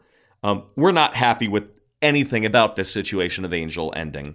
Um, so for them to do an episode then which sort of like teases the concept of, oh, we're near Buffy, we're in the same room with Buffy. Even you see the flash of a woman, of a blonde woman, but you'll only see her from the back. To me, that's just adding insult to injury. Um, have another reason to go to Italy so that you can get the Italian romp thing. Because I, because I like the, I like the Italian Wolfram and Hart. I like. There's a lot mm-hmm. about the episode I like, but and, but the thing yeah. is, is that like, and strangely, I think they got they felt the need to. It's like, well, we need to somehow wrap up the Angel Buffy storyline. But Buffy, especially in this show, Buffy was never as important to Angel's story as Angel was to Buffy's. It was crucial for Angel to come back at the end of Buffy. Absolutely one hundred percent, because the entire, arguably first three seasons of Buffy are about her and Angel. Um, but with the exception of a couple episodes in season one, Angel's life in L A has had very little to do with Buffy. You didn't need to bring her back. You didn't need to give this sense that Angel needed to find some kind of resolution with her. It just was unnecessary. Yeah. I don't know who, if you're not going to have her be there, like either do a different episode or have her be there for one scene at the end, go to wherever she is. Mm-hmm. You know what I mean? I mean, I, if I mean, you freaking think, green screener, we wouldn't care. If it's clever, if you think it's clever that she's not there, it's not. Who are you yeah. pleasing at this mm-hmm. point? This is not the time to hold out. Like yeah, this the fact is the play only reason joke. The only reason to bring Buffy onto the show is fan service, and if you're gonna do fan service, effing then do service fan me. Service. Yes, service, service me. me. All right, the penultimate episode of Angel Power Play is episode twenty. I'm gonna instead of going, uh, we've been reading all this, of course, off of T V dot com uh, with uh, some help. Yeah, from I mean, Wikipedia. These final two episodes, for all intents and purposes, the final, uh, they're the final episode. Um, Power Play, episode twenty-one of season five of the television show Angel. The gang, gang starts to have doubts about Angel's loyalty when he appears to have become very close with the Circle of the Black Thorn, an evil secret demon society. When Drogon, the guardian of the Deeper Well, arrives from England claiming that Angel has sent assassins after him, the gang fears that Angel is being corrupted by wealth and power, especially when the imprisoned Lindsay confirms his theory about the Circle of the Black Thorn waiting to have Angel join their evil group. In the meanwhile, Angel continues dating Nina, but eventually tells her to leave town, fearing for her life when his induction to the Black Thorn becomes a certainty. And at the end, when the gang confronts Angel in his office about his questionable actions, a fight breaks out with Lorne as a shield. Angel has time to take out a magical gem, using it to grant them a few unobserved minutes to set the group straight about what he's really planning, without anyone else knowing. It turns out that Angel has set up this whole charade of turning evil in order to infiltrate the Circle of the Black Thorn and identify its members. Yeah. So the, Angel's uh, not final, really evil. Yeah, the final episode, the final moment in this episode was beautiful. The, you know, in that moment where he's unobserved and everything, he tells them uh, what his plan is, which is, I'm going to take out the Circle of the Black Thorn. But then he also admits, he says, is this going to ha- is this going to stop Wolfram and Hart? No. Is this going to have a huge long-term impact? No. But it's going to hurt them. It's going to hurt them very badly. And Uh, and, and in such a way that they're not going to be able to just let it go. Like, he's essentially, he's he is recruiting people for what is, by all intents and purposes, a suicide mission. And just that beautiful thing of the camera rotating around the characters as one by one, each of them raises their hand to indicate that they're in. And then the camera phases outside the room uh, so that you're looking into the office through the window. And suddenly it looks like everybody in the room is fighting against each other. Um, and suddenly you realize you're looking at it through uh, Marcus Hamilton's point of view. Uh, it's just, it's a very powerful moment. I really liked that ending.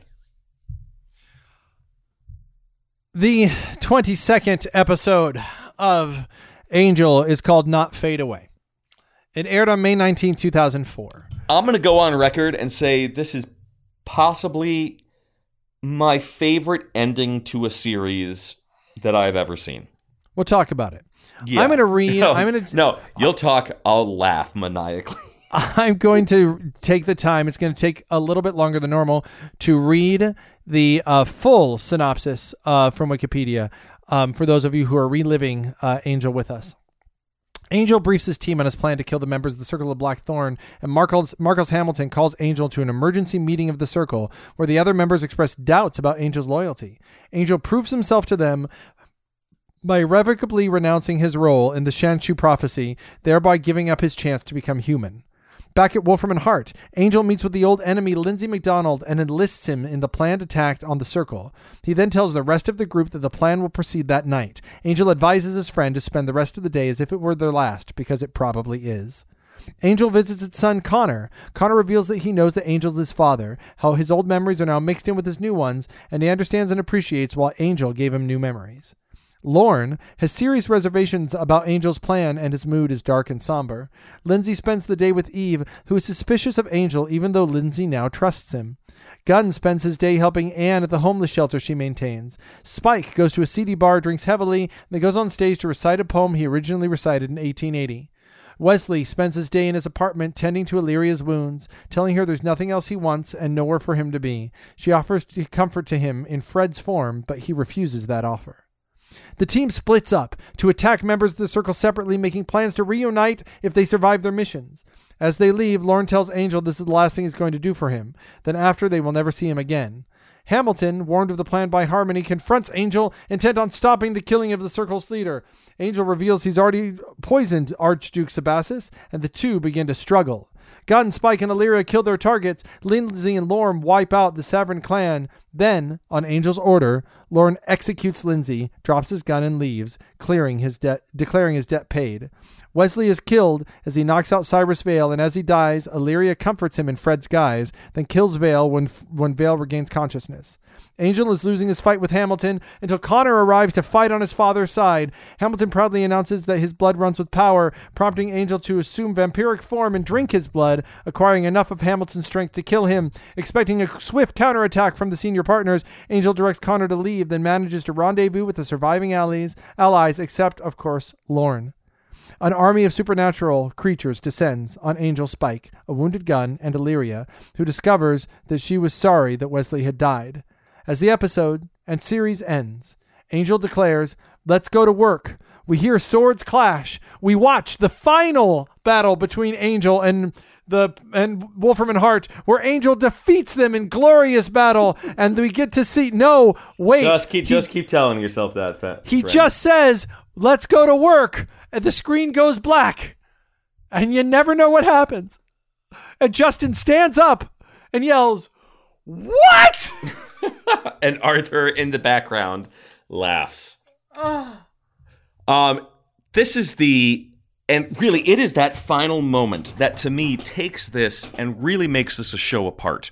Um, this is a show that doesn't just like give its thesis statement, it actually believes it. For five seasons now, the show has been telling us it is not about the ultimate victory. That final victory never comes. It's about the fight, day in, day out, every day choosing to fight, regardless of whether you think you're going to make a difference.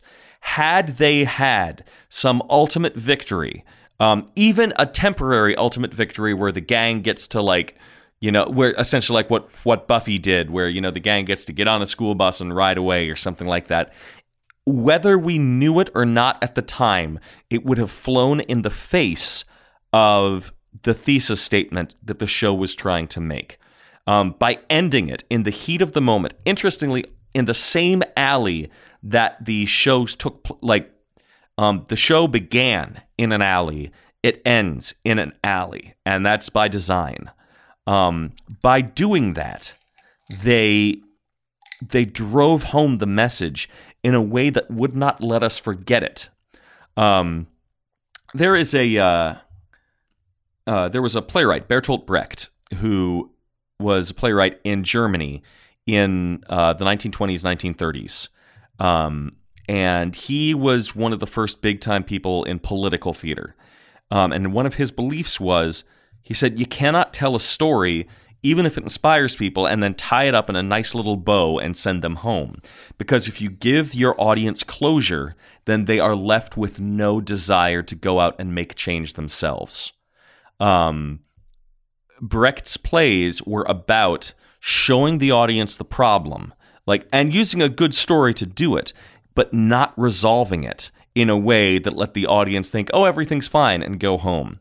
That's exactly what happened with the this ending here. I remember how I felt the next day after this was done. It was like they'd torn open a hole in my heart and hadn't closed it.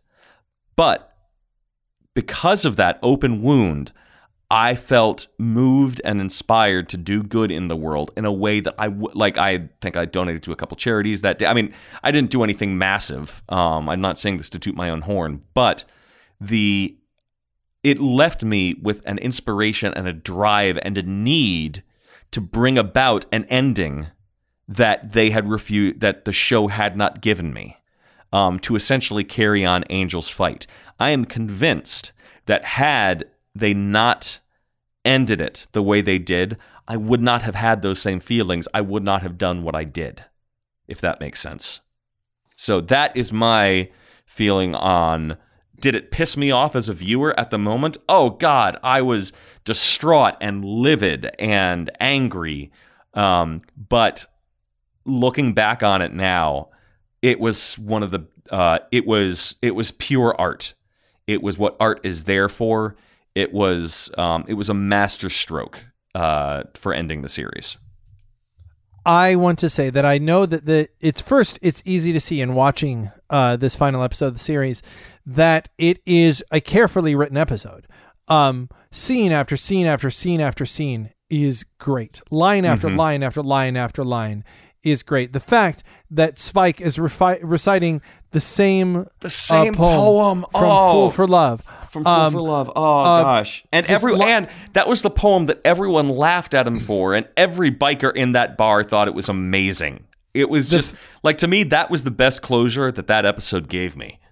Um, the final fight between Angel and between Angel and Hamilton, uh, both in that Connor was involved, and the great line uh, when he goes, you know, power runs through my blood, and and Angel says, you know which one of those words you probably shouldn't you have probably said? shouldn't have said. Um, uh, the uh, the the how lost uh, Eve is, uh, the despair that Lindsay has. Uh, when Lorne kills him and he goes, Angel was the one who's supposed to kill it's me. It's like, what? You, you're a flunky. You don't kill me. Angel kills me. Oh, it was Lindsay, such a... Lindsay didn't even expect to live. He just expected Angel to mm-hmm. kill him. The disappointment in your own death. And th- that's the thing. I've read uh, some of the most poignant ex- explanations of death and war that I've read is that people look down and they go, this is happening. This is how it happens. And mm-hmm. it's the only death we ever see where someone looks at, has a quick death, but they have a moment to go, this is, this is how this happens. This is not okay. Like, yeah, this, that just the, the disappointment that must go along with, with, along with fear and everything. If you get shot and you know you're dying, there must be a feeling of, no, this can't be how this happens. Yeah. And this is, it's portrayed so well there. Lorne's despair around it, the hope that everybody, like the the revelation of, of Illyria's humanity underneath the uh oh Illyria the, Illyria's humanity, the moment I was talking about. So the I mean well first there's that fantastic moment of, you know, as Wes is dying and she says, would you like me to lie to you now? And that's the moment he says, oh yes please. Um yes. So, you know, she, you know, becomes Fred for him in that moment. But then when they're when they've met up in the alley, and and again, props to Amy Acker Uh, for the way she delivered this line, but uh, you know, she said something like, Wesley is dead. She's like, I feel she, the line was something like, I feel a rage and a desire to do extreme violence. She says, but, I wish to do, I wish to do more violence. Yeah, is her but line. The way it was said was that there was this undercurrent of grief. Yep. And, and surprise at this sensation of grief. Like that this was a completely new, like this was an elder goddess wrestling with loss for the first time, truly. Yeah, it's it's so I know that that, that it's a written, a carefully written episode. I know they didn't. It's not like the end of Quantum Leap, uh, where they thought the show was going to go further and they never got time to do more. Um, where Quantum Leap almost the the season the series finale is almost like a series fin- uh, or the the what was supposed to be a season finale ends up being a series finale, and it's a weird enough episode that it was supposed to like propel the mm-hmm. show into something new, and it didn't. So it's all it works as being very different, but they just go, Sam Beckett never returned home. Um, that didn't seem to be the thrust of that show. Mm-hmm. Um, I, I am of two minds. You mentioned Brecht and his plays. The difference between the Brecht play and this is that a Brecht play is, you know, three hours of your time, whereas this is the end of the Buffyverse. Um, now, I know that they had maybe thought in the short term that there was going to be more Buffyverse coming, um, and this was just going to be the end of Angel's story. Mm-hmm.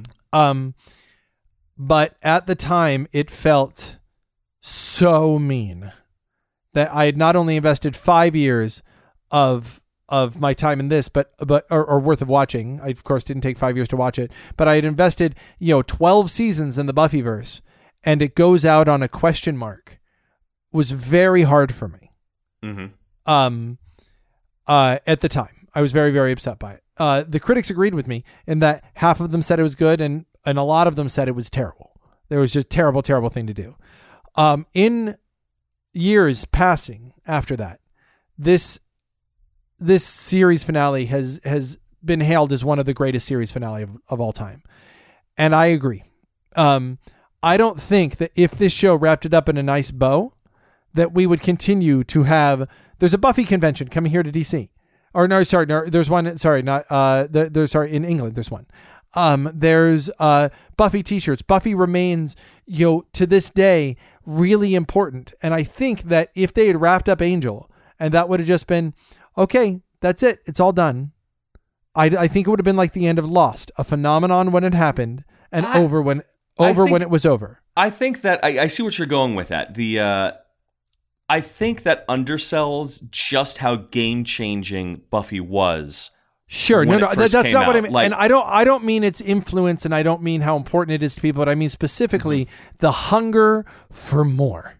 Okay, we got to yeah, have more. That makes sense. We got to have more. It's, okay, it's, that makes you know, sense. It's you know, it's like you know, it's like they brought out they they brought out you know the, the the main course for you and didn't let you have it, and you had to always wonder, always oh, what's gonna happen, and and and so. I think we're going to do one more episode on Buffy, um, an Angel, where we do a wrap up, and we should talk about the comic books at that point. So I don't want to jump into that quite yet. Um, this end to Angel is beautiful. I am glad there isn't a different, um, a different end to the show. But I think we are of like mind in that in the moment that it happened, we were both like, I mean, in the moment, I wasn't like, oh, I'm so pissed, but that was a really clever idea. No, I was totally like, fuck you guys. um, but it, but it was afterward. Like, and to me, that's really good. Uh, that's, it's also, it took the T V show beyond just entertainment and actually gave it, you know, legitimate artistic. What? No, I, I take that back. Just because something is purely entertaining doesn't mean it doesn't have artistic value, but it, it brought it to another level of artistic merit. Absolutely. Um, in that it it challenged you. It told you something you did not... It told you a truth about the world that you did not want to hear, but made you accept it. Um, and that is that's a very difficult thing to do. Uh, and I thought they did a great job with it. Angel Season five. Uh, I've gone on record as being my favorite season of television uh, ever. The weakest episodes of this season are just dumb, forgettable fun. The best episodes of this season, we just said, go down as art. Um, this has no bad episodes. Even the girl in question has something that is a, a big misstep that they wish we had done. We wish they'd done differently, mm-hmm. but still has in, moments where we're just like, oh, look, it's it's Spike and Angel on a Vespa. This is awesome. Yeah, and and there's the. This is the best, or at least the most solid, the Buffyverse ever got. Um, it could be said that Angel Season two was more ambitious, although I would say the end of this season is very ambitious. Oh, it's about as ambitious as you could possibly get. You could say that Angel Season, or Buffy Season seven, uh, spent an entire season wrapping, so I get that. Um... I, I get all the things that, that you might say is better than this, but I, every single one of them has problems.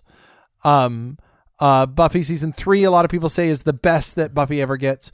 Um, I would have for- I would have held up Buffy season five against Angel season five, um, although Buffy season five had more holes and issues than uh, Angel season five did, but that's yeah. the closest I'd come. Um. I I think that this is for a show that had gotten so very lost. Um, it's so found. What's frustrating is that this show fell apart over contract negotiations. Really? Um, it was highly rated. They uh, actually had cut the budget for this season compared to the season before. Um, uh, it was uh, it was not the, like it was Fox got into. Uh, contract negotiations. Joss Whedon's been on record as saying he played hardball and lost. Um, mm. uh, it was Fox who decided to stop making the show, not the W B who decided to stop showing it. Mm-hmm. Um, uh, and and that you know, it, Joss has come out and said that it was a mistake, uh, and that it should have continued. Um, After this show, there was talk, like I said, of, of a Faith show, a Reaper show with Giles. There was there was talk of a, there's even some some drawings, some concept drawings out there of a Buffy, of like basically a return to Buffy in high school, but an animated show. Yeah, um, which interestingly, the I saw something that uh, the cast during one of the Buffy twenty year reunions was saying. They said that's the most likely way that they would go back to it. They all were just like, oh yeah, an animated show would have been a great idea. Yeah, I'd totally do that. So um, what we got, and I guess what we'll talk about when we do our Buffy wrap up next week, um, will be, uh, we got some comics. Uh, I'm not going to spoil a ton of the comics because lots of you haven't read it, and I'm going to, you know, spoiler for our show, I'm going to suggest you read some of them. Um, uh, and then we'll talk about the, uh, the, the influence of Buffy on us, like personally, and the influence of Buffy on the world.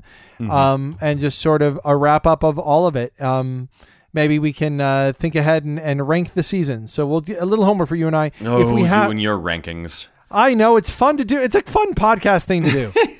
It's not like I go around ranking. It's not like, you go, well, today I've had coffee, a sandwich, a bowl of cereal, and hot and spicy cheese. And I will rank them in this order. Touché.